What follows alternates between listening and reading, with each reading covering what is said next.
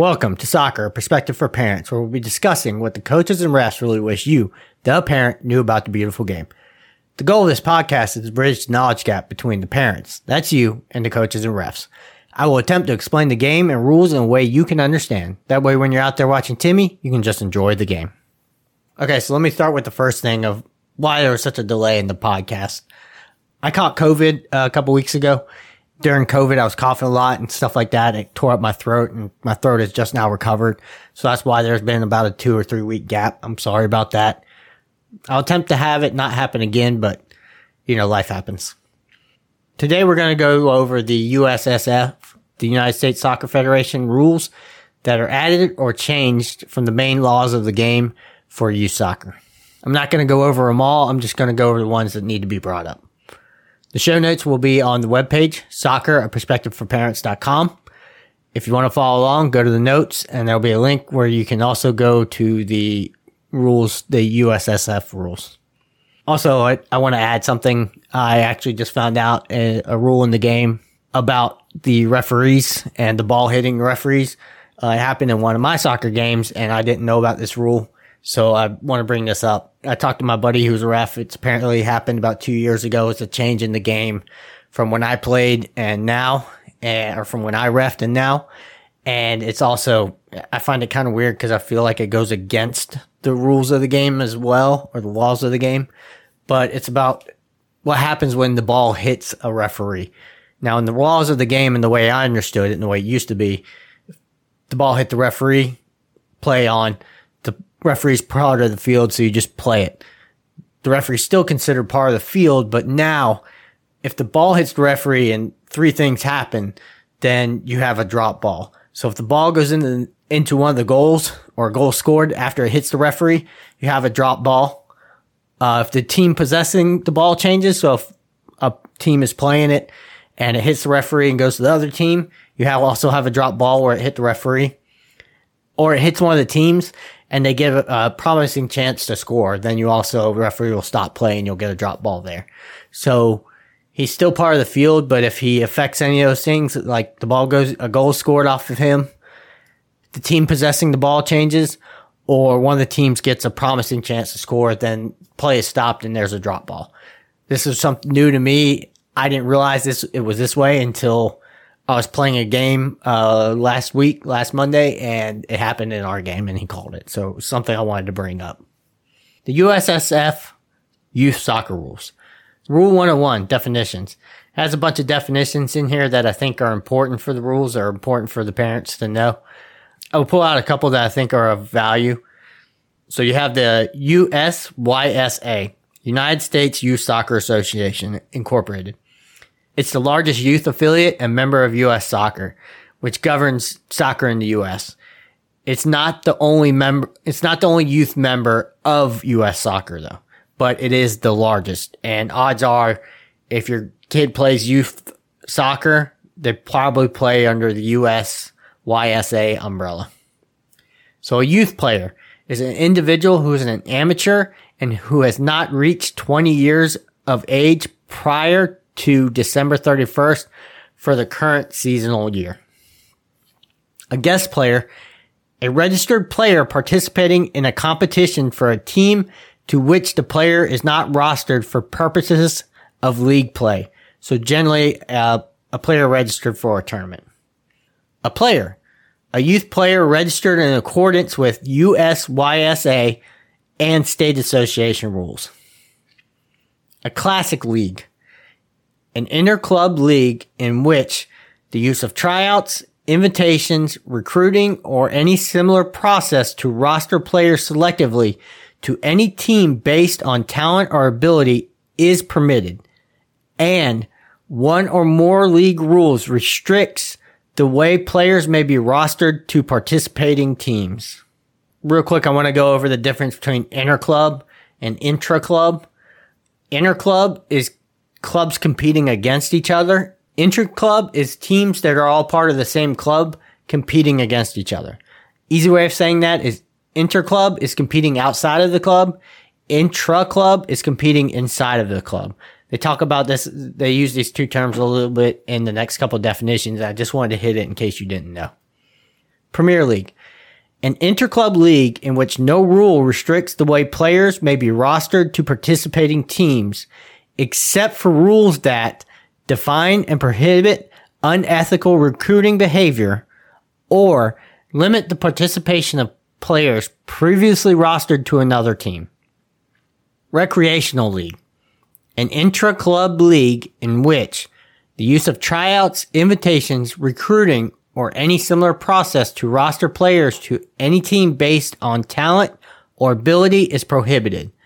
The club administering the league accepts as participants in the league any eligible use, subject to reasonable terms of registration. A system of rostering players is used to establish a fair or balanced distribution of player talent among all leagues participating and league rules require each player must play at least one half of each game except for reasons of injury, illness, or discipline. Recreational Plus League. An inter or intra club league in which the use of tryouts, invitations, recruiting, or any similar process to roster players selectively to any team based on talent or ability is prohibited. The club or clubs administering the league accept as participants in the league all eligible use, subject to reasonable terms or registration, and the league does not otherwise meet the definition of recreational league. Tournament team.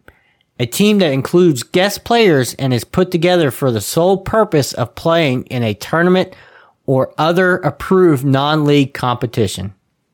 Guest player a registered player participating in a competition for a team to which the player is not rostered for purposes of league play.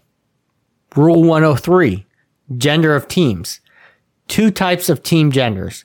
Teams with only females are girls teams. So there's no boys. All other teams are boys teams. Girls can play on the boys teams. Rule 104. Age groups. The age groups are comprised of youth players who are of age on or before the last day of December of the current year. You have 19 years of age and under, 18 years of age and under, 17 years of age and under, 16 years of age and under, 15 years of age and under, 14 years of age and under, 13 years of age and under, 12 years of age and under, 11 years of age and under, 10 years of age and under, 8 years of age and under, 6 years of age and under. I have seen in a lot of leagues where they'll double up. They'll do like U19 and then they'll have like U17 and they'll double up every year uh, to make it easier to field teams.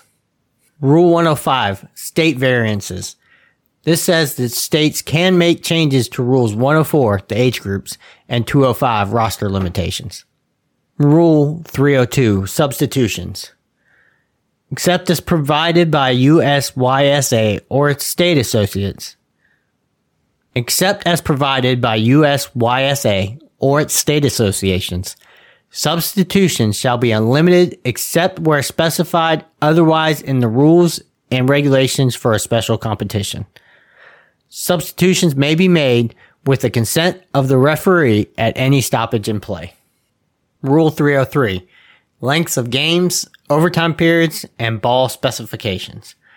Section 1A gives the length of the game, overtime periods, ball size, ball circumference, and ball weight for all age groups, breaking them down in groups to make it easier. You can find the link for the rules, which will have the whole graph in the show notes on the webpage. Game length.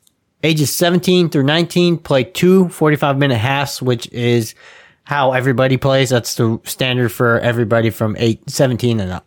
Ages 15 to 16, two 40 minute halves. Ages 13 and 14, two 35 minute halves. Ages 11 and 12, two 30 minute halves. Age 10, two 25 minute halves. Age 8, four 12 minute quarters. Ages 6 and under, four 6 minute quarters. Overtime periods. Ages 15 through 19 play two 15 minute halves, which is a standard for everybody above that. Ages 11 through 14 play two 10 minute halves. Ages 10 and under have no overtime periods. Ball size, ages 13 through 19, use the FIFA standard uh, number five, which is 27 to 28 inches and 14 to 16 ounces. Ages 10 through 12, use the number four, which is 25 to 26 inches and weighs in at 11 to 13 ounces. Ages 8 and under use a number 3, which is 23 to 24 inches and weighs 11 to 12 ounces. Number of players. Ages 13 through 19 use the FIFA standard of 11. Ages 11 through 12, no more than 11, but 8 is strongly recommended. Ages 10 and under, no more than 7, with 6 being strongly recommended. Ages 8 and under, no more than 5, but 4 is strongly recommended. Ages 6 and under, no more than 4, but 3 is strongly recommended. Section 1B says that in the case of a tie, penalty kicks will be used to determine the winner. Section 2A gives the same information as above for just ages 10 and under for some reason. Section 2B says that ties will stand and there will be no PKs to determine a winner. Rule 305, heading. Section 1A lists all the things this rule is mandatory for. Section 2 says that it is not mandatory for USYSA, but they encourage all state associations to follow the rule. Section 3. Players 10 and under cannot head the ball directly out of the air and cannot practice it in any organized team setting. If they do, an indirect free kick is awarded to the opposing team. If it is in the penalty area, then the ball is moved outside the penalty area and an indirect free kick is given to the opposing team. Players ages 11 and 12 can head the ball in a game and practice, but coaches must monitor kids to make sure they don't head the ball more than 25 times per week. Speaking from a coach's point of view, how you are going to track that, I have no idea. That's going to be ridiculously difficult. I would probably just tell my kids not to head the ball at all. Players ages 11 and up have no restrictions on heading the ball at any time.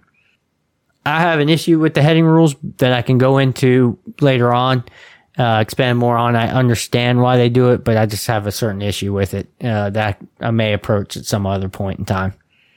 Okay, so some things of note. I couldn't fit the high school and college rules into this podcast, so it will be the next one. I wanted to go ahead and get this one out since it's been a while. The show notes are over on the webpage. There will be a link at the bottom of the notes so you can download the youth soccer rules. I have an email up. If you have any questions, comments, and concerns, feel free to hit it up. Podcast for parents at gmail.com. Also, if you're listening, I have a survey up through the email list that I've been doing. If you wouldn't mind going and filling out the survey, I would greatly appreciate it. I'm trying to figure out what kind of content you would like to see in the future, and it would really help me out if you would fill out the survey. Thanks for listening, and as always, remember that the kids are out there for fun, and let's have a good day.